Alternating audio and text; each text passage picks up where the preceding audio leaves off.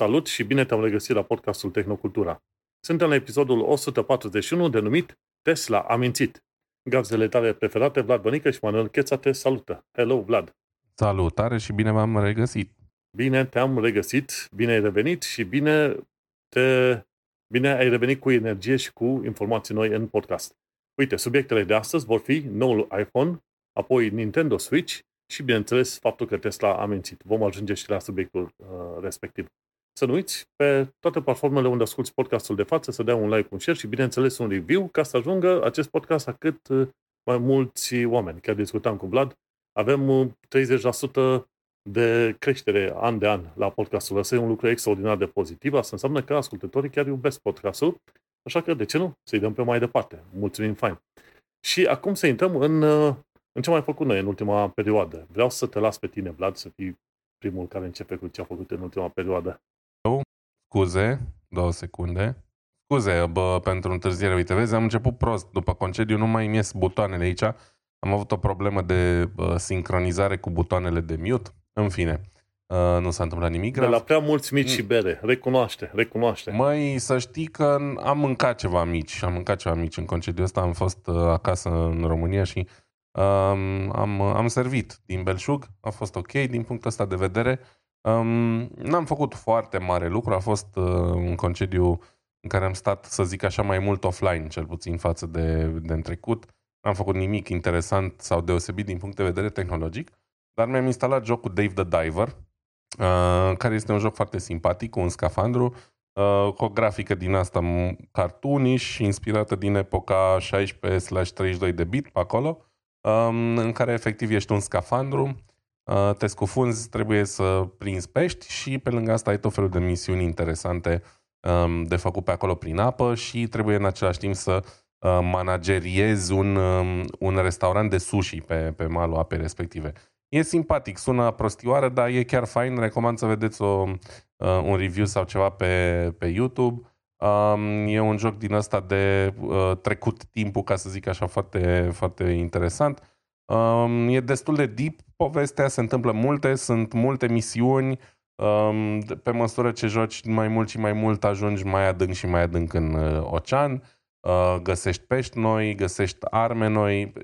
Nu vreau să dau prea multe detalii, ideea e că e un joc foarte fain și îți dai seama că întrec o oră, două, trei într-o seară ploioasă cu Dave the Diver. Um, și recomand dacă sunteți uh, pasionați de genul ăsta de jocuri deși practic în fiecare zi ai același tip de activități de făcut. Dimineața și după masa te scufunzi, seara ești la restaurant, um, diversitatea misiunilor face totuși să nu devină plictisitor. Știi? Și uh, partea de management al restaurantului e suficient de interesantă încât să vrei în fiecare zi să câștigi mai mult și mai mulți bani, să servești mai mult și mai mult sushi. Cam cu asta m-am ocupat eu în concediu, în afara, nu știu, plimbărilor și așa mai departe ce am făcut eu. E cumva story-driven, ceva de genul? E story-driven, da. E o poveste acolo, sunt uh, mai multe personaje simpatice, deci um, chiar sunt chiar e interesant. Nu e doar genul ăla de joc de, nu știu, de telefon mobil în care se întâmplă tot timpul același lucru. E story-driven și povestea e complexă, sunt multe misiuni și multe tipuri de misiuni. Deci uh, chiar e, e interesant făcut. Um, cealaltă mare veste, din punctul meu de vedere, e că am renunțat la contul de Twitter slash X, că mai nou se numește X și nu o să-i zic X, o să-i zic X, că eu sunt român și în română se zice X și nu mai am cont de X. Uh, da, cam atât. Nimic interesant. Mi-am dat seama doar că nu vreau să fac parte dintr-o platformă socială în care oricum am din ce în ce mai puțin content interesant de văzut și care devine așa un fel de jucăria unui singur om bogat care face ce vrea cu ea și na, eu știu că sunt nesemnificativ, eu în persoana mea, dar pur și simplu nu vreau să mai iau parte la așa ceva, nu am pierdut absolut nimic. Tu, tu ai pus X pe X, dar, de exemplu, Twitter-ul este destul de folosit chiar și în UK. Chiar poți să-i schimbi și literele și curcubeile și se pune și o vacă care stă în coarne, de exemplu, și tot o să fie folosit Twitter-ul, cel puțin pe UK, de exemplu. E foarte, e foarte la modă pe aici. Nicio problemă. Eu nu am găsit utilitatea lui în toți anii în care am activat pe el și am zis că nu are rost eu îl folosesc pe post de bookmark și sunt, sunt înscris la câțiva oameni și de acolo primesc informații relevante. Dar acum depinde și de țara în care e și de algoritmi și de toate prostiile. Hai să încep eu să povestesc. Uite, ce am făcut în ultima săptămână, chiar în ultima săptămână, mi-am instalat jocul The Expanse, a Telltale Series. Și e efectiv un joc după filmul The Expanse. Și în jocul res- uh, respectiv joci rolul lui Camina Drummer. Nu știu dacă ai văzut filmul The Expanse, serialul. Am început să mă uit la el, dar nu l-am terminat. Am văzut un sezon, cred, și un pic. Cumva nu m-a super prins. Am încercat și mi s-a părut greu și n-am rămas în priză cu el. Mie mi-a plăcut. A fost unul dintre cele mai realiste filme, seriale SF. Mai puțin spre partea de final, dar asta este altă poveste. Dar uh, une, unele dintre cele mai realiste, așa, seriale SF, chiar foarte simpatic. Și Camina Drummer era dintre Belteri. Una, e un personaj important în toată istoria asta, dintre Belteri pe acolo, știi?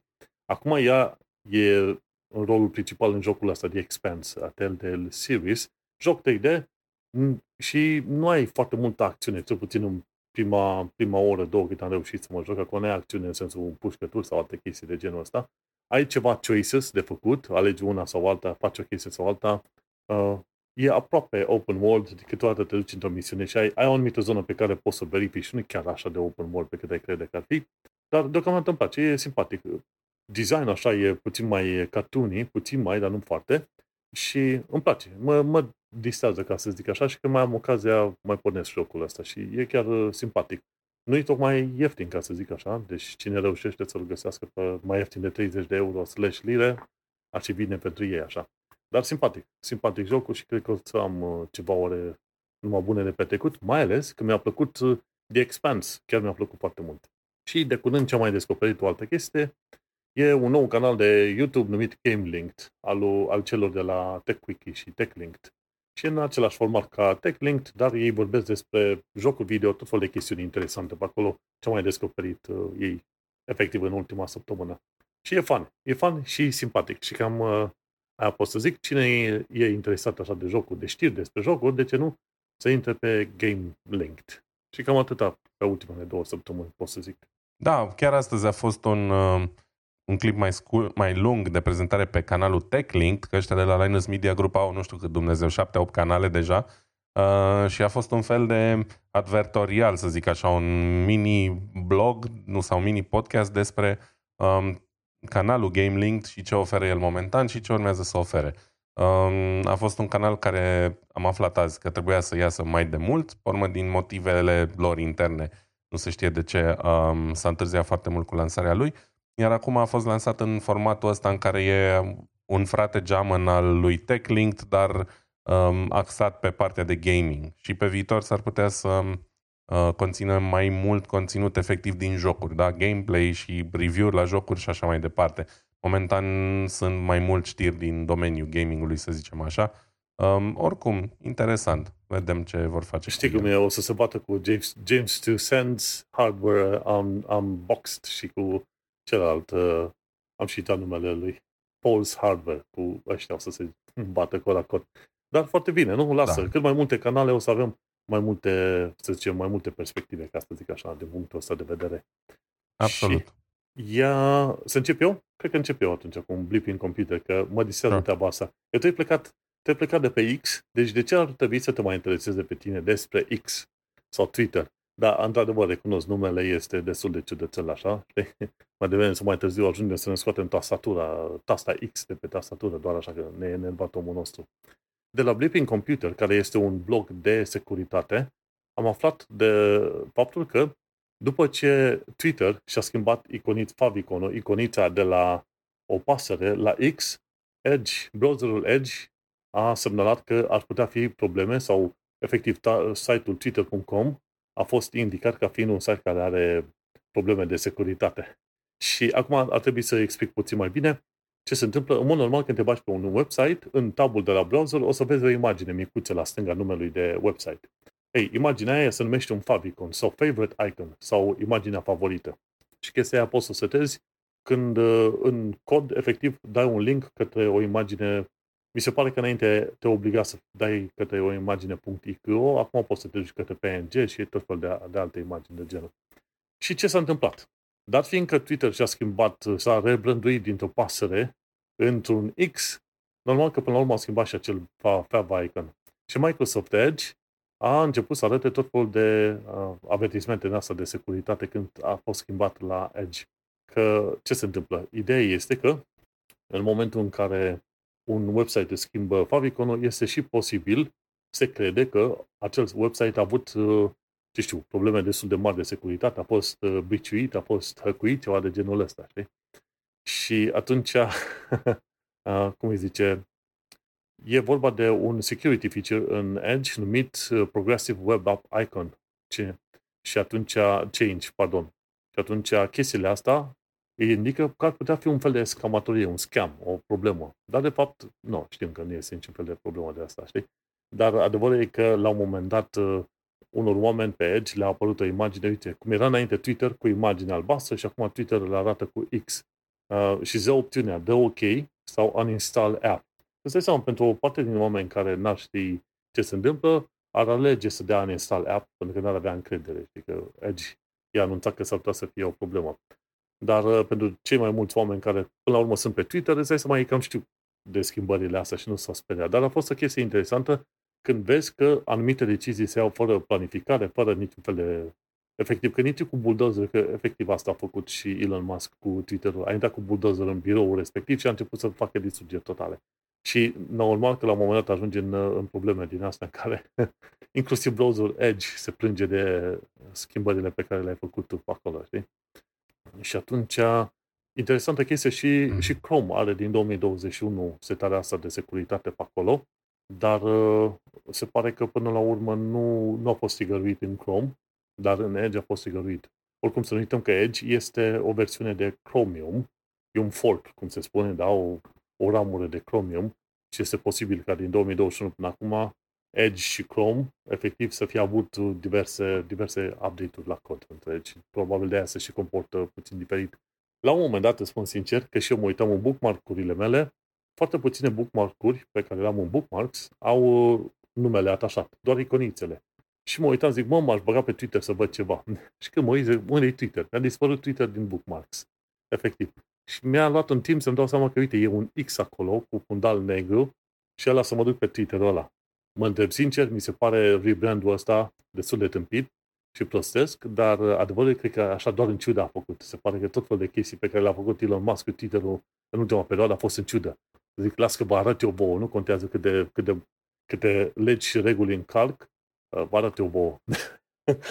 că până la urmă se retrăsese și nu vrea să ia, să ia firma și pe aia a fost obligat. Deci e, e o melo, nu melodramă, dar se apropie ceva de genul ăsta, știi? Un fel de, cum îi zice, mă, Silicon Valley, un fel de serial din ăsta, știi? Da, e o, o dramă de tip telenovelistic. Um, e clar că tot ce face Elon Musk acum cu platforma asta o face uh, intenționat pentru că i s-a spus de când a început să cocheteze cu ideea că ori n-are bani, ori n-are curaj să o facă, um, a fost cât pe aici să nu mai cumpere pentru că probabil i s-a spus, bă, asta e o gaură financiară, dacă dai banii pe așa ceva o să ai mult de suferit. A încercat să iasă din deal, dar n-a reușit și acum dacă tot n-a reușit a zis, păi dacă tot am dat 36 miliarde sau cât Dumnezeu a dat, fac ce vreau avea el ideea asta de mult cu The X App, adică o aplicație care înglobează tot de la social media la ce vrei tu, um, ca un mic Asterix pe sistem chinezesc, da? cum e WeChat în China, o aplicație all-encompassing, adică care înglobează tot, de la servicii de plată, la chat, la social media și așa mai departe. Doar că, cum să zic eu, guvernul chinez controlând tot ce se întâmplă în China pe social media nu e exact ceea ce vrei în lumea liberă, să zicem așa. Deci, din punctul meu de vedere, o idee de genul ăsta copiată de acolo de whatever, Musk sau cine o fi, nu e tocmai ce îmi doresc sau ce ar trebui să se întâmple cu internetul. În fine. Auzi, uh, curioasă chestie, să știi că am, am mai auzit de oameni cel puțin din veste pe acolo, care din SUA, care ziceau, uite-te, dar în China se aplică chestiile astea. Oamenii aia se pare că în mod aparent nu-și dau seama că China este o țară comunistă. Cu toate că au, au niște upgrade-uri, să zicem așa, un fel de hibrid o parțial capitalist și alte chestii, dar uh, este foarte curios când mai auzi pe oameni din vest, din SUA în special, care zic, păi uite, s-a aplicat chestia aia în SUA, de ce nu o aplicăm și noi? Păi de-aia. Păi problema e că ei n-au trecut niciodată prin ce am trecut noi. Și noi chiar dacă am fost mici pe vremea lui Ceașcă, avem destul de multe amintiri și am primit destul de multe povești de la ai noștri părinți și bunici și așa mai departe, încât să știm că nu e ceea ce trebuie să ne întoarcem la sistemul ăla.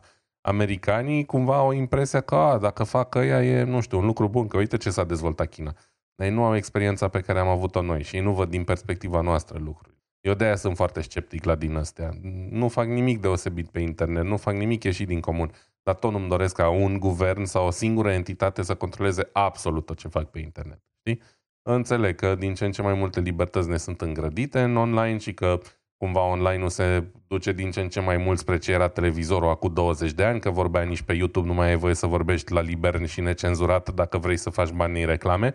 Deci literalmente se transformă în TVR tot internetul. Dar atât cât se mai poate vreau să mai păstrez așa un pic de iluzie de libertate online.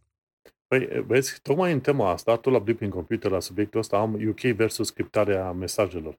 Știi că e gălăgie destul de mare în momentul de față, că în UK mi se pare că au transmis deja, legea aia a fost aprobată și tot felul de website-uri trebuie să ofere o metodă prin care autoritățile britanice să, să poată citi și urmări mesaje. În urma, mi se pare, unor, ce știu, urmăriri penale, ceva de genul ăsta. Și așa că website-uri gen WhatsApp, Signal și alte chestii de genul ăsta au și anunțat, măi, o să închidem serviciile pe țara respectivă dacă legea asta merge în continuare, dacă începe să se aplice. Problema e că legea a fost votată. Și acum este foarte probabil că va, va trebui să fie aplicată. Vor dura câteva săptămâni sau luni de zile până când autoritățile deja să aplice legea. Și atunci o să-i lovească pe oameni. Deci oamenii care sunt pe Signal în momentul de față, pe WhatsApp și pe alte din astea, s-ar putea ca în curând, în curând, efectiv, să descoperi faptul că uh, va trebui să alegi o altă aplicație prin care să comunici cu oamenii. Și cel mai probabil, dacă ești pe UK, nu? Ceva de genul ăsta. Așa că mă aștept, probabil, în câteva luni de zile, fie să apară o campanie foarte mare, fie la un moment dat să, să ne fie blocate aplicațiile, pentru că, uite, vezi, WhatsApp și Signal au end-to-end encryption. Și asta înseamnă că nici măcar Signal și WhatsApp nu știu ce se comunică între doi, doi oameni. Da, asta e o problemă extrem, extrem de mare. Um, fac chestia asta cum au făcut și cu atâtea alte chestii necurate în ultimii ani în online. A, vrem să renunțăm la asta pentru a ne proteja mai bine de terorism. Dar vai, dar ai ceva de ascuns, dar ce vorbești de așa privat? Nu contează. Secretul poștei, cum ar veni, ar trebui să fie garantat de instituțiile statului, nu blocat.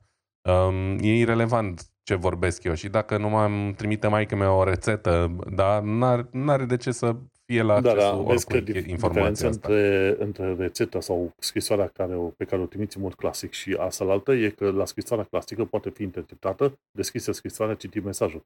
La chestiunile păi, astea end-to-end encrypted sunt uh, criptate matematic și e aproape imposibil să fie citit mesajul whatsoever. Păi, tocmai despre asta e vorba. S-a lucrat ani de zile ca să se ajungă la un sistem de comunicare sigur și criptat. Eu vreau să zic că e irrelevant ce comunic eu faptul că eu comunic privat ar trebui să fie o garanție, da?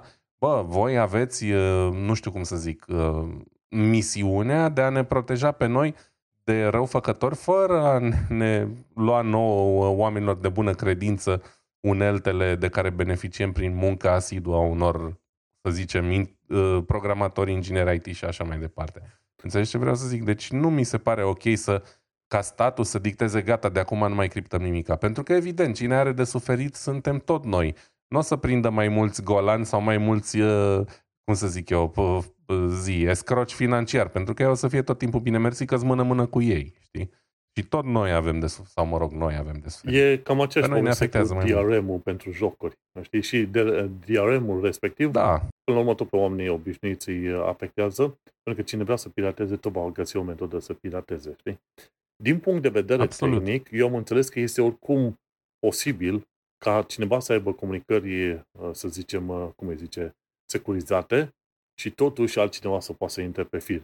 Chestia aia se poate implementa, mi se pare, prin folosirea unor anumite root SSL certificates, niște certificate SSL, sau, dacă nu, printr-un anumit, uh, printr-o anumită cheie secretă care este împărțită cumva. Deci acea cheie secretă cumva să fie împărțită între două părți care discută, plus guvernul UK. Uh, Înțelegi că guvernul UK, când are, când are chef și nevoie, să poată să intervină la chestiile astea. Acum va depinde da. de firme dacă vor să implementeze chestia asta. Pentru că, tehnic vorbind, este posibil să, să faci o anumită figură din asta și, într-adevăr, guvernele să poată să citească și mesajele, mesajele criptate. Atâta timp cât e cu colaborarea browserelor și diverselor aplicații, știi? chiar dacă vorbim de ceva de ce e tehnic posibil, cum să zic eu, guvernul validează, schimbând legea, metodele astea de interceptare. Da? Tehnic posibil e aproape orice în lumea asta, că oamenii le-au făcut și oamenii poate să le și spargă. Dar faptul că guvernul validează asemenea chestii nu e ok. E, nu știu, e la un pas de ce s-a întâmplat sau din punctul meu de, de vedere, e pe același nivel cu ce s-a mai întâmplat în România la care au zis a, poți să fur până la 100.000 de euro dacă ești guvernant, că aia nu e infracțiune, știi? Adică înțeleg motivele invocate, dar nu sunt de acord cu ele. Cred că protecția datelor, uh, mai ales la ce se întâmplă cu GDPR, de exemplu, ar trebui să fie mult mai, uh, mult mai importantă. Mai ales în epoca în care oricum ne chinuim din ce în ce mai mult să ne păstrăm datele private. Știi? Și atunci, practic, asta e un pas contra acestei protecții a datelor. Și stau și mă gândesc ce se va întâmpla dacă, dar mă rog, nici n-are rost să deschid, uh, să mă duc mai adânc în subiectul ăsta. În fine, nu mi se pare o măsură ok, mi se pare o măsură de tip uh, stat polițienesc și nu sunt de acord cu ea nici cum. Da, și mie mi se pare inițial cam comunistoidă. Până la urmă vor, uh, vor exista tot fel de aplicații dacă tot o să vrei să le folosești. Ce vor trebui să facă autoritățile după aceea să interzică acele aplicații. Efectiv, cum se întâmplă unde? Iran, Rusia, China, chestii de genul ăsta, știi? Uh, mă gândesc că mai devreme sau mai târziu o să fie un pushback destul de mare pe chestia, pe chestia asta, dar uh, m-aș aștepta ca site-uri gen Facebook să ofere acel backdoor, să ofere metoda prin care guvernele să verifice, dar site-uri mai, aplicații mai mici gen uh, Signal, de exemplu, să nu ofere chestia asta. De ce? Pentru că Facebook are foarte mulți bani de pierdut de pe urma asta și atunci ei, ei vor zice, ok, nu vrem să fim blocați cu totul pe, cu business-ul nostru pe UK, așa că o să permitem chestia asta pe WhatsApp probabil și pe Facebook, dar uh, Signal este open source, în principiu nu primesc bani mai uh, din multe locuri, așa că s-ar putea ei să-și permite să fie mai independenți așa. Vom trăi vremuri, vremuri foarte interesante. Ideea e că, așa cum ziceai și tu, perioada idilică de internet cam, a cam trecut. Acum lumea se duce către vechiul stil de tele, televiziune, telefonie, pe care știam noi din ce, anii 90 încoace. Și asta, și cum e, watch the space. Dar atâta vreau să zic că ne așteaptă un viitor uh, interesant. Da, și dacă tot ne întoarcem în trecut, uh, important e să avem dispozitive din ce în ce mai bune cu care să, conțin, să consumăm conținutul ăsta din ce în ce mai uh, gri și mai șters de pe internet. Um, și pentru asta au apărut primele zvonuri despre ceea ce va fi următorul, uh, următoarea ediție de iPhone, și anume iPhone 15, și mai, mai precis iPhone 15 Pro. În articolul ăsta de la Bloomberg um, au ieșit la iveală primele uh, zvonuri despre um, viitorul model de la iPhone. După cum bine știm, în fiecare an, prin septembrie, uh, Apple lansează noua generație de telefoane mobile și anul ăsta nu face excepție. Um, este vorba de iPhone 15, cum spuneam, și vine cu ceva schimbări um, semnificative din punct de vedere Apple sau, să zicem așa, semnificative pentru modul în care evoluează în, ziua, în zilele noastre telefoanele mobile. Adică pași extrem, extrem de mici, aproape neimportanți și aproape neobservați.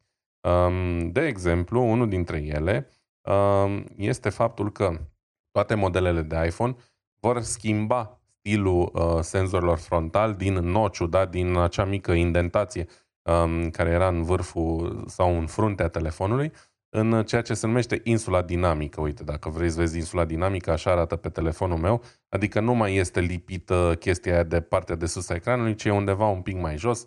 În fine, o găselniță. Țin minte și acum când au apărut primele nociuri, mamă, ce să mai da toată lumea cu fundul de pământ, că cum să ai un telefon așa. Niciodată am iPhone de, cam de când a apărut ăla cu noci de la iPhone X, nu m-a deranjat niciodată cu nimic chestia asta. E o chestie cu care te obișnuiești în 3 secunde, nu te încurcă la absolut nimic și n-a fost niciodată nicio problemă. Dynamic Island-ul ăsta, sincer, mi se pare un pic mai neplăcut decât era nociu. Dar, în fine, trecem peste. Uh, deci, insulă dinamică pe toate telefoanele astea, um, iar telefoanele, sau mai bine zis, display-urile de, de pe iPhone 15 Pro și Pro Max, sunt făcute folosind o nouă tehnologie care se numește LiPo, da? Low Injection Pressure Overmolding, adică um, un fel de um, zi, formare prin injecție, da? un mulaj prin injecție, care permite uh, niște uh, margini mai subțire ale display-ului. Momentan, marginea display-ului, nu că m-ar fi interesat nici aspectul ăsta vreodată, la telefoanele astea e undeva la 2 mm, 2,2 mm și o să scadă până la 1,5 mm. Incredibil. Ce pot să zic? Fine, super. Nu m-a interesat, nu mi-a păsat absolut niciodată, n-am înțeles chestia asta, vai doamne, trebuie să fie ecranul până în margine. Pentru mine contează alte chestii la telefon. Um, dar o chestie foarte interesantă e că vor folosi pentru marginea asta a telefonului, a iPhone-ului, care până acum era făcută de, din oțel, um, se pare că se va folosi titan, ceea ce e foarte interesant. Titan e un material destul de scump, foarte solid și foarte rezistent și extrem de ușor. Um, deci asta s-ar putea să, să creeze un telefon destul de fain de folosit. Tocmai ce ți arătam că ochelarii um, mei au o ramă de titan, dar nu e titan simplu, ci titan, titan, titaniu. Titaniu este un aliat uh-huh. de titaniu. Că titaniu simplu nu este chiar foarte mare și relativ ușor de rupt. Exact. Există un aliaj de titan care îl face extrem de rigid și totodată foarte ușor. Nu se folosește metalul pur, să zic așa. Um, dar uite, probabil cea mai mare știre și am mai vorbit și noi mult pe, pe marginea chestiei astea și s-au făcut o fel de presupuneri, inclusiv că Apple va renunța cu totul la uh, mufele fizice. Ei bine, nu renunță la mufa fizică, uh, ci vor oferi în sfârșit pentru prima oară în istorie o mufă USB-C pentru conexiune. Um, Apple folosește deja... Scuze? Succes. Cineva a avut succes, gen Uniunea Europeană. Da, absolut. Um, măi, până la urmă trebuia să facă ceva, pentru că standardul ăsta Lightning a fost foarte șmecher când a fost introdus acum vreo 10 ani, dar totuși are 10 ani. Um, pe lângă vitezele de transfer mici și hai să zicem că lumea nu prea mai transferă chestii folosind cablul ăla, dar nici puterea de încărcare nu e extrem de mare, știi? Și atunci uh, ai un handicap față de ceilalți um, ofertanți de pe piață, da, uh, gamele de telefoane cu Android, care îți oferă încărcare rapidă, nu știu, îți încarci telefonul în 15-20 de minute pe Lightning, nu e posibil așa ceva. Și atunci um, vor schimba chestia asta cu USB-C. Și am stat așa un pic și m-am gândit, bă, eu mă bucur, dar eu abia mi-am luat iPhone 14 Pro, oricum nu o să intru în bucketul ăsta de upgrade. Um, și stau și mă gândesc că am, cred că am 20 de cabluri Lightning prin casă. Acum când va, îmi voi lua următoarea versiune de iPhone peste 2 sau ideal minim 3 ani, uh, va trebui să fac switch-ul, să renunț la toate cablurile astea, probabil o să le vând gratis cu telefonul ăsta și să mă umplu casa de cabluri USB-C, că nici din alea nu prea am și ce am nu prea e de calitate. Dar în fine, oricum un progres, mă bucur foarte mult că se întâmplă chestia asta, e normalitate um, și mi-am mai dat seama de o chestie, mi-am cumpărat acum vreun an un um, încărcător din ăla multiport cu mai multe USB-uri de la Anker, da? care are un singur port USB-C și 4 sau 5 porturi USB normal. Și mi-am dat seama că eu nu mai am aproape deloc cabluri cu USB normal, ci că aproape toate cablurile mele de încărcare sunt cu USB-C la partea de intrat, adică unde intră curentul în cablu și în curând va trebui să să scap și de la și să-l schimb cu ceva, că nu, nu mai e de, de mare folos. Față. Am trecut noi prin um, mai multe chestii pe parcurs, așa că mai schimbau niște cabluri, ce te are? Măi, da, dar uite, dacă stai să te gândești de când exist eu, de când ființez eu în uh, lumea tehnologiei și în lumea internetului și în a calculatoarelor, mufa aia USB există, da? Din 2000 și dinainte de 2000 avem USB și e, a devenit universal. Acum, evident, a, a apărut USB-C și suntem încă într-o fază de tranziție în care multe chestii vin încă cu USB normal, alte foarte multe chestii vin cu USB-C și te găsești, te, mă aflu într-o dilemă. Mă uit în dreapta, am un încărcător cu USB normal, în stânga unul cu USB-C, dar n-am cablu potrivit niciodată la îndemână, știi? E un pic aiurea situația, dar o să trecem și peste asta. Um, așa. Și atâta mai vreau să, să povestesc despre telefoanele astea. Uh, iPhone 15 normal vor primi procesorul de anul trecut, A16, uh, iar modelele Pro și Pro Max vor primi un nou chip pe 3 nanometri, auzi, tehnologie de 3 nanometri, um, care se presupune că va fi um, mai rapid decât ce se oferă în momentul de față. Deci asta e ceva pentru care sunt uh, de fiecare dată în expectativă de la Apple partea de procesoare. Ălea chiar mă interesează pentru că acolo chiar au fost inovativi și au venit în fiecare an cu ceva nou și ceva mai bun. Um, și cam asta aștept uh, cu adevărat la toată lansarea asta. În rest, ce să zic, pentru cine um, așteaptă cu sufletul la gură, cam astea sunt cele mai importante informații despre iPhone 15. Puteți citi articolul complet în Bloomberg și pe altundeva probabil. Sunt curios, are încărcare wireless? Poate n-am fost Da, foarte da. atent, dar... uh, Au, au încărcare wireless deja de multă vreme și al meu are și iPhone-ul meu de muncă care e un SE de acum vreo 5 ani, cred că are și el încărcare wireless, da. Dacă am și eu pentru Pixel 6, nici nu mai știu numerele astea. Uh, îl pun seara doar la, la standul ăla de Pixel Charger și gata. Ce bucurie mare să nu mai ai de-a face cu firele, efectiv. Și o să vină ziua în care nu o să ne mai trebuiască fire nici pentru monitoare, nici pentru unitate, nici pentru nimic. Abia aștept să vină ziua aia, că m-am împiedicat în fire pe aici, la calculator.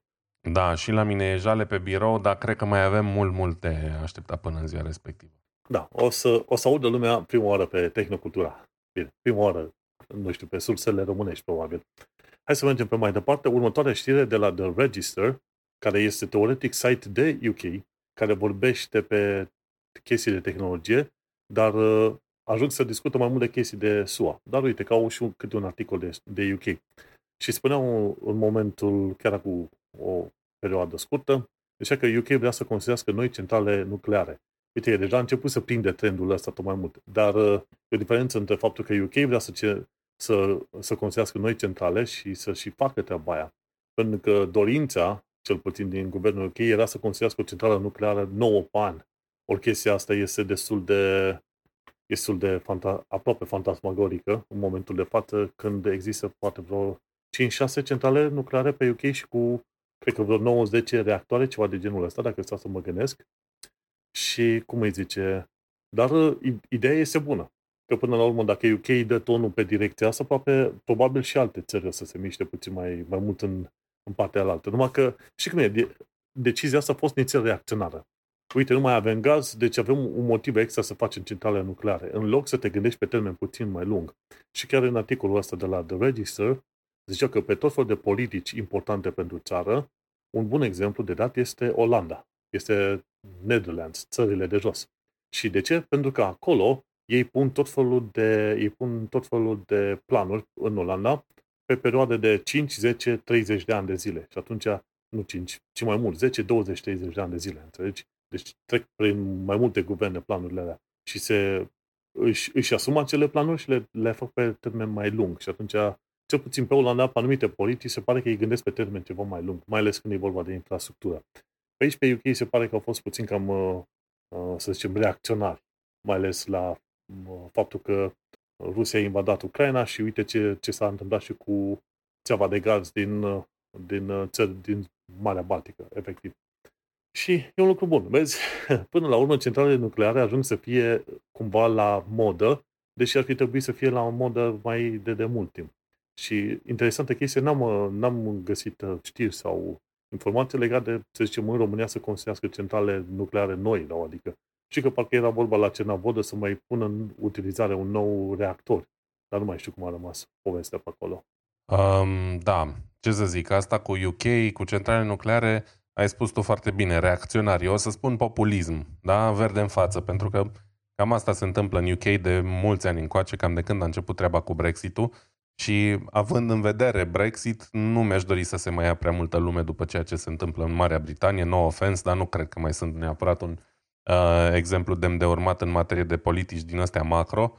Uh, Olanda e alt exemplu care face piele de găină pentru că am eu o problemă personală cu cu țara aia. Uite, de exemplu, chiar astăzi am aflat că Olanda este principalul client uh, din Uniunea Europeană de import-export cu Corea de Nord. Ce zici de asta?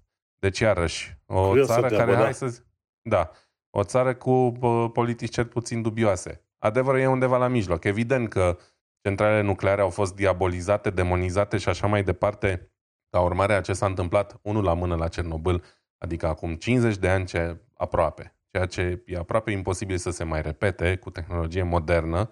Uh, chiar acum citesc o carte despre, um, nu, despre incidentul de la Cernobâl și e foarte evident citind cartea aia că to- toate etapele care au dus la întâmplarea incidentului sunt one-off și nu se pot repeta. Da? Acolo a fost o serie de probleme care au apărut în cascadă și au provocat ceea ce s-a întâmplat acolo. Sau au comparat cu Fukushima, care se află iarăși într-un colț al lumii cu niște caracteristici complet deosebite. Da? O zonă extrem de puternic lovită de cutremure, care la rândul lor generează tsunami și așa mai departe. O chestie care în Europa e aproape imposibilă. Da? Și atunci, comparând chestiile astea cu ce avem noi în ziua de azi, s-a ajuns la o diabolizare a energiei nucleare oarecum pe nedrept. E clar că nu e 100% safe, dar pe de altă parte e foarte clar că exemplele câtorva țări da, care au uh, folosit tehnologia asta cu succes în ultimii minim 30 de ani cu aproape zero probleme, uh, înseamnă că totuși s-ar putea face ceva. Și iarăși, dacă s-ar fi investit mai multă uh, mai mulți bani și mai multă energie în a dezvolta tehnologia asta mai mult și mai mult, am fi avut în ziua de azi o versiune mai bună a ei, în loc să închidem tot ce a existat făcut bine, să zicem. Da? Uh, iarăși dau exemplu Germaniei, care anul ăsta a închis și ultima centrală nucleară și a închis inclusiv o centrală care abia fusese construită și a costat nu mai știu câte zeci de miliarde și au închis-o la, cred că și fără să-i dea drumul efectiv. Știi? Deci efectiv acolo, și-a avut un joc de bani Știi cum e, acolo ajunge ceea ce mi se pare mie un fel de extremism din asta. E bine să te intereseze politici de mediu, dar la un moment dat ideologia și extremismul ăsta pe direcția de ecologie, schimbări climatice, duce la niște decizii destul de îndoielnice. Eu dau ca exemplu... Și asta a fost o populism, îți dai seama.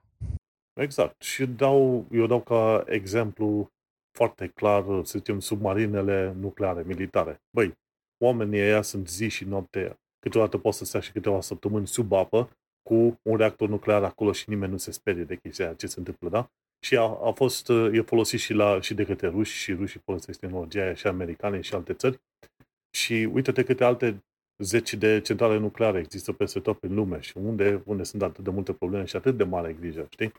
De-aia, bineînțeles că, nu știu dacă ai reușit să vezi, uh, Bill Gates, de exemplu, el uh, investește în tot felul de companii din asta legate de, ce știu, centrale nucleare. Să facă centrale, să se inventeze centrale nucleare ceva mai mici, din alea, modulare, știi? Păi era vorba să se implementeze și pe teritoriul României niște din alea. La un moment dat se vorbea extrem de serios, la modul o centrală din aia nu știu dimensiuni să dau, da, dar relativ mică și am impresia că se vorbea la un moment dat că se poate îngropa în subteran destul de ușor, care poate să alimenteze, nu știu, un județ sau o chestie de genul ăsta, știi? Și aia e foarte ok. Riscuri aproape zero, putere mare, costurile, nu. Cine știe, probabil că se amortizează în câteva zeci de ani. Da, cam asta este și ideea. De-aia vreau să mai... Din când în când o să vezi că o să mai pun câte un articol din asta să le aduc oamenilor minte că ce este important este să studiezi un fenomen, nu să te sperii și să-ți închizi toate ușile și toate șansele. Dar cam atât, vreau să mă opresc aici cu centralele noastre nucleare. Uh, bun, uite, dacă te oprești aici, cumva putem continua discuția pe marginea subiectului pe care l-am uh, găsit eu și la care ai adăugit și tu. Um, e vorba de un articol care a făcut așa cumva în conjurul internetului despre faptul că um, niște cercetători din Corea de Sud ar fi descoperit un superconductor um, la temperatura camerei. Și probabil că mai întâi ar trebui să vorbim un pic despre ceea ce uh, înseamnă chestia asta. Uh, practic, ce e un superconductor? Un superconductor este un material care permite um, curentului electric să treacă prin el cu zero rezistență. Adică zero rezistență înseamnă că toată energia sau da, 99,999% din energia uh, electrică pe care o transmiți prin mediul respectiv ajunge la destinație. Da? Nu se pierde nimic prin căldură și așa mai departe. Um, până acum, cei mai buni superconductori, adică nu, e impropriu spus superconductor, cei mai buni conductori la temperatura camerei erau metalele, cum sunt cupru, argint, aur și așa mai departe, metale care au uh, o eficiență extrem de bună la chestia asta, dar care suferă de problema asta. În momentul în care transmiți curenți din ce în ce mai mari sau la distanțe din ce în ce mai mult, mai lungi, apare rezistența conductorului respectiv, care se transformă în căldură și evident se pierde din uh, energia pe care o transmit. Um, de, pentru că teoretic pot exista uh, materialele astea, superconductorii ăștia care permit transferul de energie cu zero pierderi, Uh, mulți cercetători um, fac chestia asta, fac cercetare în domeniul ăsta de foarte multă vreme, dar până acum toți superconductorii care au fost descoperiți sau cei mai buni dintre ei uh, funcționează în condiții extreme. Da? De exemplu, unul dintre ele este sulfură sau cred sulfură sulfide în engleză, de hidrogen, care funcționează la minus 70 de grade Celsius și aia poate nu pare neapărat așa de nasol, dar la o presiune de 1,5 milioane de bari. Adică de 1,5 de ori presiunea atmosferică. Aia este nu e practic incredibil. Efectiv. Nu, nu ai ce face cu ăla, da. Deci aia se poate obține doar în niște condiții extreme de laborator. Da? Dar e interesant din punct de vedere teoretic. Și evident, Sfântul Graal al uh, transmisiei de energie electrică este un superconductor la temperatura camerei. Um, hârtia asta, da, hârtia, cercetarea asta științifică, documentul ăsta a fost publicat uh, de o echipă sud-coreană la Centrul de um, Cercetare în Energie Quantum, da? Quantum Energy Research Center, și îi spun că au reușit să um, obțină conductivi- superconductivitate la temperatura camerei și la presiune ambientală. Îți dai seama ce înseamnă asta, de la minus 70 de grade și 1,5 milioane de bari, la temperatura și presiunea camerei, e o chestie uriașă. Au prezentat uh, ei și un clip în care se poate vedea o bucată de material levitând pe un magnet. Practic, una din uh, trăsăturile unui superconductor e asta că uh, levitează um, pe magneți. Sunt dați în articolul ăsta și numele celor care au semnat lucrarea, nu o să le citesc, sunt nume coreene și nu vreau să le pocesc prea tare. Și um, ceea ce înseamnă asta, da, care e aplicativitatea practică? Păi înseamnă două chestii. Unul la mână în transporturi, faptul că um, levitează uh, natural, să zicem așa, deasupra unor magneți, înseamnă că um, visul ăsta de a avea um, trenuri magnetice e mai aproape de realitate și mai ușor de îndeplinit decât oricând. Și extrem, extrem de important, mai ales pentru ce vorbeam noi acum cu producția de energie electrică, zero pierderi înseamnă că s-ar debloca posibilitatea unor proiecte solare enorme în Sahara, de exemplu, unde este absolut tot timpul cald și soare, dar problema cea mai mare acolo e cum scoți energie electrică de acolo să o duci unde ai nevoie de ea. Pentru că, evident, nu e nimic în apropiere de Sahara care să consume multă energie. Și atunci, cu superconductor de ăștia la temperatura camerei, ai putea, teoretic, să tragi cabluri electrice până în Europa, până în Statele Unite, până în Orientul Mijlociu și așa mai departe. Pentru că nu există pierderi, indiferent cât de lung este conductorul respectiv. Acum tu ai pus articolul unui video de la uh, Suzanne Hosenfelder pe care l-am văzut și eu, Um, Sabine, scuze, Hosenfelder, dar o să te las pe tine să vorbești un pic despre el și despre de ce e ea sceptică.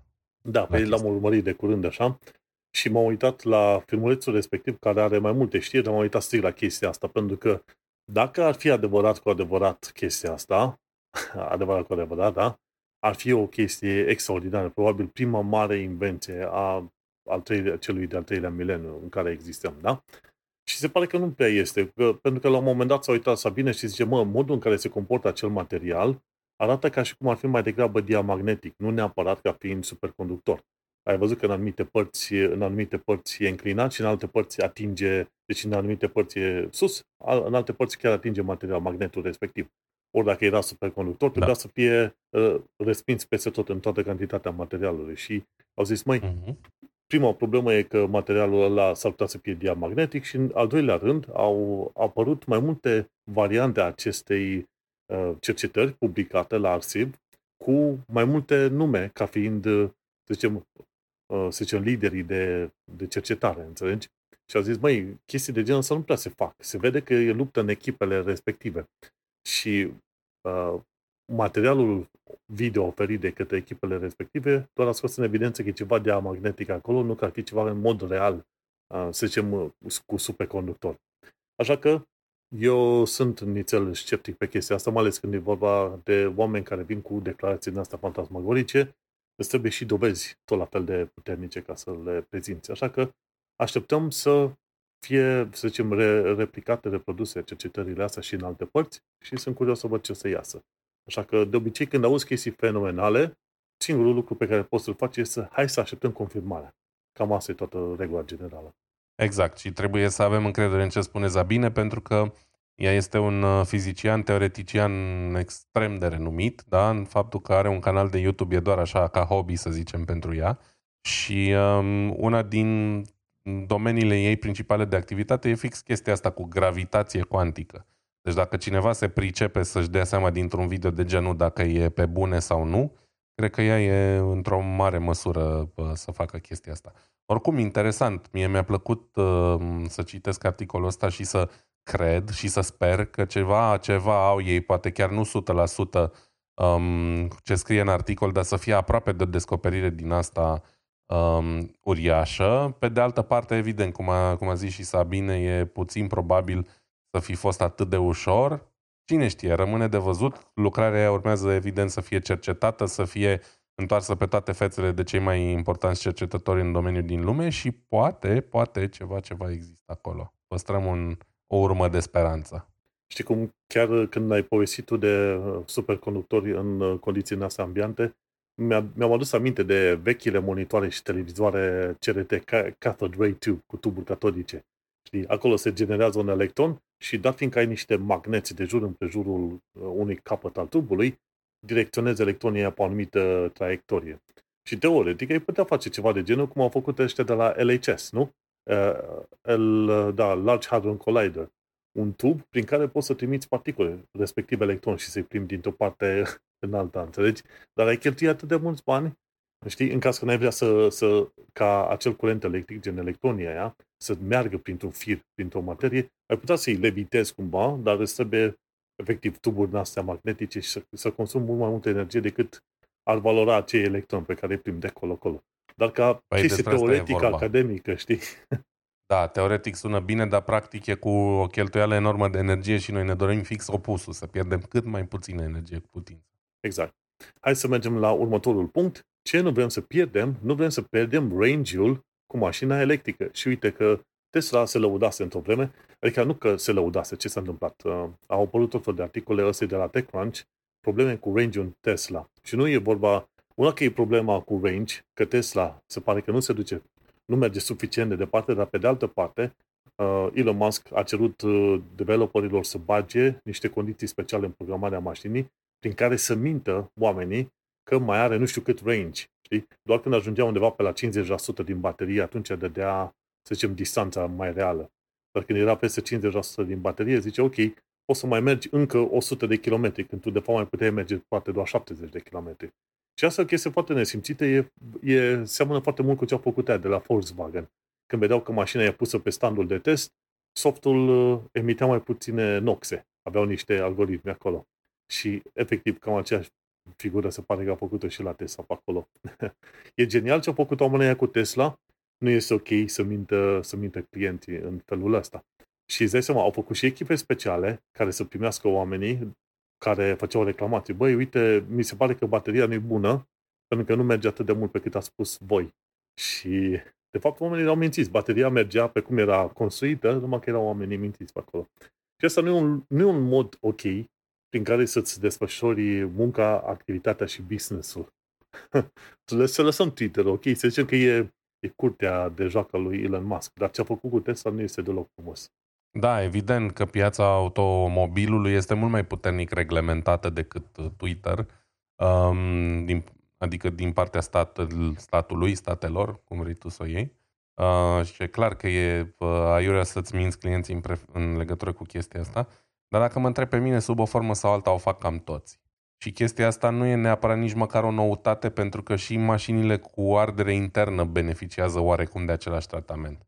Um, la ce mă refer e că există niște guideline-uri după care se testează autonomia unui autovehicul, inclusiv cu motor cu uh, ardere internă. Da? Și tu cumperi o mașină la care pe fișa ei tehnică scrie consumă 3% în exterior, 5% în oraș și 4% mixt. În realitate o să scoți maxim, în cel mai bun caz, un 7% în oraș, un 5% în afară și mixt, da, undeva la jumate. Pentru că există ciclul ăsta, nu mai știu cum se numește, WLTPA sau ceva de genul, uh, în care se testează chestiile astea, care sunt niște condiții care, vezi, Doamne, ar trebui să um, simuleze condițiile reale de exploatare ale automobilului, dar în realitate nu prea e așa niciodată. Știi? Pentru că în realitate stai în trafic, în realitate, nu știu, te enervezi, accelerezi mai tare de la un semafor sau uh, stai tot timpul uh, în expectativă să intri în sensul giratoriu și așa mai departe și, again, uh, datele pe care le estimează ei acolo nu sunt realiste în, în exploatare. Și s-au făcut multiple teste și oamenii au încercat să se apropie cât mai mult de cifrele alea și la un moment dat s-a reușit, dar cu chestii din astea extreme, gen când vezi că te apropii de semafor și e roșu, nu aștept să intervină start-stop-ul, oprești tu motorul proactiv, și te duci așa coasting până la semafor și nu știu ce, da, deci niște situații exagerate. Um, ce a făcut Tesla aici e că a dus-o la, cumva la alt nivel prin faptul că și-a format o echipă specială de creat diversiuni. Știi? Exact, aia zic. Um, despre asta e vorba, în loc să zic, a, știți, păi ce estimăm noi în condiții ideale, dacă nu plouă, nu ninge, e zi cu, e sărbătoare cu roșu în calendar și așa mai departe. Ei, în schimb, în loc să facă chestia asta, au încercat cumva să mintă mai urât decât majoritatea. Dacă ai idee, oricum nu te poți lua la niciun producător după ce estimează ei. Garantat. Da? Dacă eu mă pun acum cu fund într-o mașină electrică un, și mi-arată pe bord 500 de kilometri, o să tai din prima 100 și o să zic, bă, dacă fac 350 sunt fericit.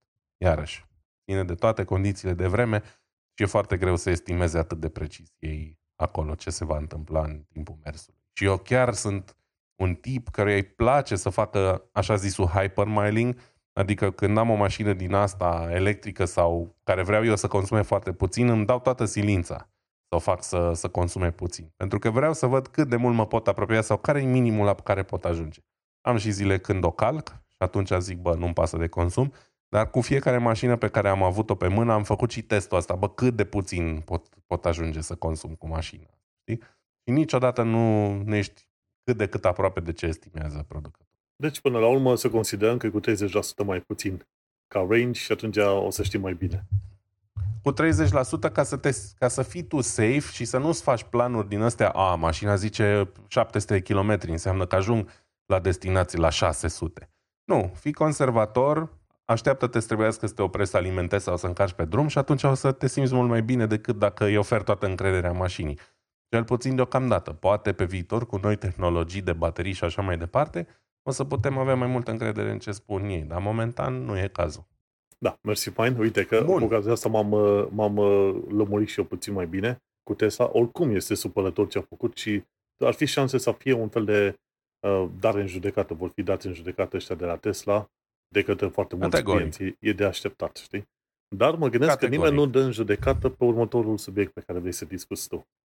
Păi, din potrivă, pe următorul pe care, subiect pe care vreau să discut eu, ei sunt aia care dau tot timpul în judecată și vorbim despre Nintendo aici, care sunt extrem de procesomani în tot ceea ce înseamnă emulare de jocuri video de ale lor, chiar dacă au 40 de ani vechime. Dar nu o să vorbim despre asta acum, ci despre faptul că, iarăși, vorbim despre zvonistică astăzi. Am avut uh, informații despre viitorul iPhone și acum avem informații și despre succesorul lui Nintendo Switch. Care Nintendo Switch e o consolă după cum știți, uh, ascultătorii fideli, pe care am avut-o și eu, um, o consolă portabilă foarte mișto de la Nintendo, care a fost lansată undeva în 2017, deci se cam apropie de sfârșitul ciclului standard de 7-8 ani um, ai unei console și se pare că la anul urmează să fie lansat uh, succesorul său. Încă nu știm cum se numește, um, nu știm exact ce performanțe va avea, dar ce s-a putut afla până acum e destul de interesant și anume că va, este vorba tot de o consolă portabilă sau va avea un mod portabil, da? Uh, Nintendo Switch, pentru cine nu știe, are două moduri. O poți folosi portabil ca pe o consolă mobilă pe care o poți lua peste tot cu tine sau o poți pune în docking station și o poți lega la televizorul din sufragerie și să o folosești și așa. Cumva, faptul că Nintendo păstrează filozofia asta e nu un lucru rău, dar un lucru surprinzător pentru că ei de la generație la generație au venit cu noi și noi idei și inovații. Dacă noul Switch, să zicem așa, va fi similar cu cel vechi, e cumva, să zicem, o stagnare pe latura asta. Pe de altă parte, cred că e the way to go. Da, cred că e calea cea bună, să zicem. Deci nu cred că e nevoie să reinventeze roata în cazul ăsta. Ce au clar nevoie și ceea ce este probabil că se va întâmpla, au nevoie de hardware nou. Uh, Nintendo Switch a fost o consolă destul de slabă din punctul ăsta de vedere de când s-a lansat. A avut un procesor subdimensionat și un procesor grafic subdimensionat pentru că evident trebuia să încapă în formatul unei tablete de 7 inch, ceea ce în 2017 nu era ușor. Nu existau atât de multe chipuri extrem de performante și extrem de mici. În ziua de astăzi le avem, există tehnologie nouă mult mai puternică și probabil că viitorul Switch va fi um, capabil de performanțe similare sau apropiate de ce oferă un PlayStation 5 în ziua de azi. Da? Um, dacă e să ne uităm la ce fac cei de la um, Asus cu consola aia, cum se numește, ROG Ally, nu? Uh, care tot așa este o consolă portabilă cu Windows, care include un uh, um, APU, adică un procesor, un CPU combinat cu uh, placă video de la AMD, Um, dacă cei de la Nintendo vor folosi ceva similar, ceea ce din punctul meu de vedere e foarte probabil, pentru că și Nintendo colaborează de foarte multă vreme cu AMD, um, va fi un dispozitiv interesant. Pentru că Nintendo are licențele ei proprii, francizele lor, gen Mario, Zelda uh, și ce mai vrei tu, da? din care au făcut tot timpul jocuri excelente, în ciuda hardware-ului slăbuț. Jocurile cele mai mișto de jucat pe Nintendo Switch-ul actual sunt ale lor, sunt alea de la Nintendo. Există și alte portări și jocuri third party, dar evident, astea, nu, titlurile mari pe care le găsești pe PlayStation 4 sau 5 sau așa, rulează destul de prost din cauza limitărilor astea de hardware. Deci, ce să zic, e important faptul că la anul se schimbă generația, o să fiu cu ochii pe ea pentru că poate, poate la un moment dat o să fiu și eu convins să cumpăr uh, consola asta. Evident, trebuie să ai și ce juca. Dar, uh, din punctul meu de vedere, nu știu, 5-6 jocuri mișto merită să cumperi consola, le joci și o vinzi mai departe, cam asta e filozofia mea și asta am făcut și până acum.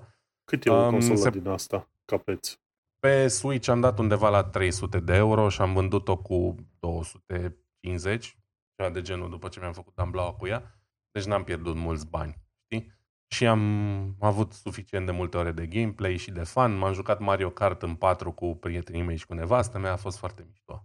Deci, um, ca preț, sunt, să zicem, chiar ok. Probabil că următoarea generație va costa mai mult, că ăsta e trendul. Și se zvonește că va folosi în continuare uh, carduri de memorie, ca și până acum. Da? Consolele mari de pentru sufragerie, gen Xbox, PlayStation, folosesc discuri optice sau poți descărca jocurile online pe memorie internă. Nintendo Switch folosește carduri de memorie proprietare și probabil că și următoarea generație va folosi la fel, pentru că na, e mai greu să înghesui un Blu-ray player într-o tabletă de 7 inch. Și Cam dacă vrei să instalezi jocul noi pentru, pe Nintendo, cum, cum funcționează? Uite, n-am jucat, n-am folosit Switch niciodată și dacă vreau să bag un joc nou, ce fac? Trebuie să iau un alt card? Păi ai două variante. Ai carduri cu fiecare joc, da? La fel cum cumperi un joc pe disc pentru PlayStation, la fel cumperi un joc nou pe card, direct pe card, pentru Switch, sau le poți cumpăra online din Marketplace și le poți salva în memoria internă a consolei sau pe un card microSD. Deci avea două sloturi de card. Unul pentru jocurile proprietare și unul pentru un microSD. Și în funcție de preferințe. Eu, de exemplu, prefer și la consolele mari jocurile fizice, pentru că le joci odată, le vinzi, îți mai recuperezi din bani. N-am fost niciodată colecționar de jocuri. Mi se pare aiurea să am o bibliotecă plină de jocuri, mai ales astea mai moderne, care cumva nu mai au aceeași um, greutate, aceeași fază ca alea vechi. Și atunci cumpăr un joc, îl joc, după ce am terminat cu el îl dau mai departe. La jumătate de preț, whatever, asta înseamnă automat că și pentru mine jocul ăla a costat jumătate de preț. Când îți cumperi doar jocuri digitale, pe alea nu le poți da mai departe. Ai dat banii pe ele și adio. Ok, rămâi cu ele, dar rămâi cu ele doar până atunci când, uh, adică atâta timp cât îți va oferi suport producătorul. Și am mai vorbit noi despre cum anumiți um, producători de console dezactivează marketplace-urile pentru consolele mai vechi și te trezești brusc că nu mai ai acces la jocurile cumpărate ever. Și asta nu e fun. Iarăși, dacă vrei să ai o colecție cu adevărat de jocuri, cel mai bine e să le iei în format fizic pentru că alea le ai la tine în casă și nu ți le poate lua nimeni. Iarăși, nu sunt fan achiziții digitale decât atunci când oferta e extrem de bună, da, deci e o reducere foarte, foarte mare, sau la jocuri, evident, pe care nu le găsești în altă variantă. Și cam asta făceam și pe Switch, și pe PlayStation, și pe peste tot. Da, foarte bun. Hei, uite, mersi fain de știrea asta. Am, dacă stau să mă gândesc bine, am un Amazon wishlist, am un Nintendo Switch de nu știu când și cred că va trebui să-l scot pe ăla să bag pe altul mai nou când o, când o veni vremea pentru el, ca să iau așa. Dar uh, vom trăi și vom vedea. Da, e depășit Switch-ul. Acum nu aș mai da banii pe Nintendo Switch în 2023 nici de cum. Sunt câteva jocuri faine care merită jucate, gen uh, ăsta Zelda Link to the Past, cred să nu mai știu cum se numește, două sau trei jocuri Zelda. Um, jocurile cu Mario toate sunt faine, evident, chiar dacă lumea zice ales pentru copii. Bă, nu sunt neapărat pentru copii. Sunt doar niște povești fantasy mișto și sunt plăcut de jucat, pur și simplu, dacă ești gamer, evident. Um, dar în rest nu prea ai ce juca pe el, sincer, sincer. Deci sunt puține jocuri pe care, pentru care merită să ții un Switch. Um, cel pe care l-am jucat eu cel mai mult a fost Mario Kart, iarăși în multiplayer, e extrem de fun, dar în rest, clar, acum când e pe moarte, nu mai merită cumpărat. Bun de știut atunci, mă duc și în Weasley și scot. Bună, uite, ta- task list. Liniștit. Primul lucru scot din wishlist. Bun, hai să trecem la știri pe scurt atunci. Am doar uh, trei uh, știri foarte scurte. De la ZDNet am aflat de un program numit Winget și poți să te duci pe winget.run ca să prinzi tot felul de comenzi pe care să le folosești în uh, command line, în command prompt, efectiv. Și poți să-ți, cu Winget, îți poți instala tot felul de programele, programuțe, ce vrei tu pe acolo. Nu mai trebuie neapărat să cauți acele fișiere exe. Știi când te bagi câteodată și în Google să cauți program, caut programul, să zicem, uh, uh, ce știu, Robo, Robocop. Nu? Să zicem că îl cauți pe ăla, nu contează că există sau nu. Sunt situații în care poți să dai pe un site, dai, dai de un site piratat. Nu întotdeauna știi pe ce site să te bagi ca să descarci un program, știi? E file mai sunt alte programe, alte sisteme din astea prin care sunt salvate Excel-urile, dar uh, prin Winget măcar ai garanția că până la urmă ei prin, uh, dintr-o librărie deja pre-verificată, cum ar veni, de aplicații, știi, pe care poți să le downloadezi. Și este cumva mai, mai protejat, ca să zicem un fel de Windows Store, dar fără, acel, fără acea interfață grafică, știi, prin uh, consolă. Ceea ce e fănuț. O altă știre pe scurt e Hardware Unboxed. Și au testat ăștia de la Hardware Unboxed uh, AMD Ryzen 7, 7800 X3D, eu deja m-am dormit pe la jumătatea numelui, atât de lung au pus ea, și versus Intel Core i9 i9 13900K. Și concluzia generală este că AMD bate uh, Intelul la, la generația 13 și altă concluzie interesantă este că nu numai că AMD bate Intel 13, dar generația i7, mi se pare, de, de i7 12700 este destul de aproape de 13900, dacă stau să mă gândesc uh, chiar așa foarte bine. Dacă mai țin minte că m-am uitat acum ceva timp când au comparat uh, oamenii ăștia. Și da, să ne uităm. Da, uite, nu, e i7 de 13700 și e destul de aproape. Deci cu o generație mai, cu aceeași generație, dar i7-le la performanțe foarte aproape de i9. Și bineînțeles, dacă este să mă întreb pe mine din tot felul de, de asta de prezentare pe care l-am văzut la așa la Hardware Unboxed, aproape niciodată nu merită să te duci pe i9 decât dacă chiar ai bani și lucri pe chestii de performanță. Cel mai mult dacă te duci, te duci pe i7, deși game-uri, dacă tot vrei Intel, te poți duce liniștit pe i5 și efectiv dacă te duci pe generația 12 ești bine, chiar și 11. Dar pe generația 12 i7 maxim e ok decât să cheltui o tonă de bani. Sau dacă nu, te duci pe AMD, generațiile astea mai noi. Și AMD-ul cică și consumă mai puțin, mai puțin curent electric. Știi că înainte parcă AMD-ul era la care consuma mai mult decât Intel-ul. Și acum s-au schimbat cumva rolurile. Da, da. E valabil cam de când a apărut uh, um, cum să zic, conceptul de AMD Ryzen. Da, și acum hai să mergem pe ultima știre de la TechWiki. Ce setări de Windows ai pentru gaming?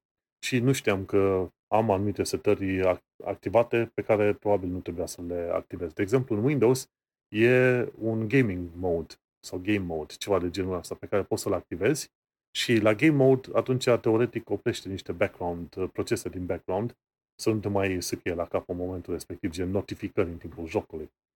Și ce mai e altceva e legat de mouse, un fel de ajustare de mouse, de, de viteza mouse-ului și aia să-ți, să-ți permite să folosești jocurile mai bine. Mai sunt și alte setări în filmulețul respectiv, dar cam astea două mi-au sărit mie în cap, ca să zicem așa, pentru gaming. Nu că aș juca foarte mult gaming, dar ca idee, în ultima perioadă mai puțin, știi? Dar ca idee. Oricum, cam atât am avut... atâta să zic foarte pe scurt, de-a lungul timpului am încercat foarte multe trucuri din astea, pentru că am avut tot timpul calculatoare foarte proaste.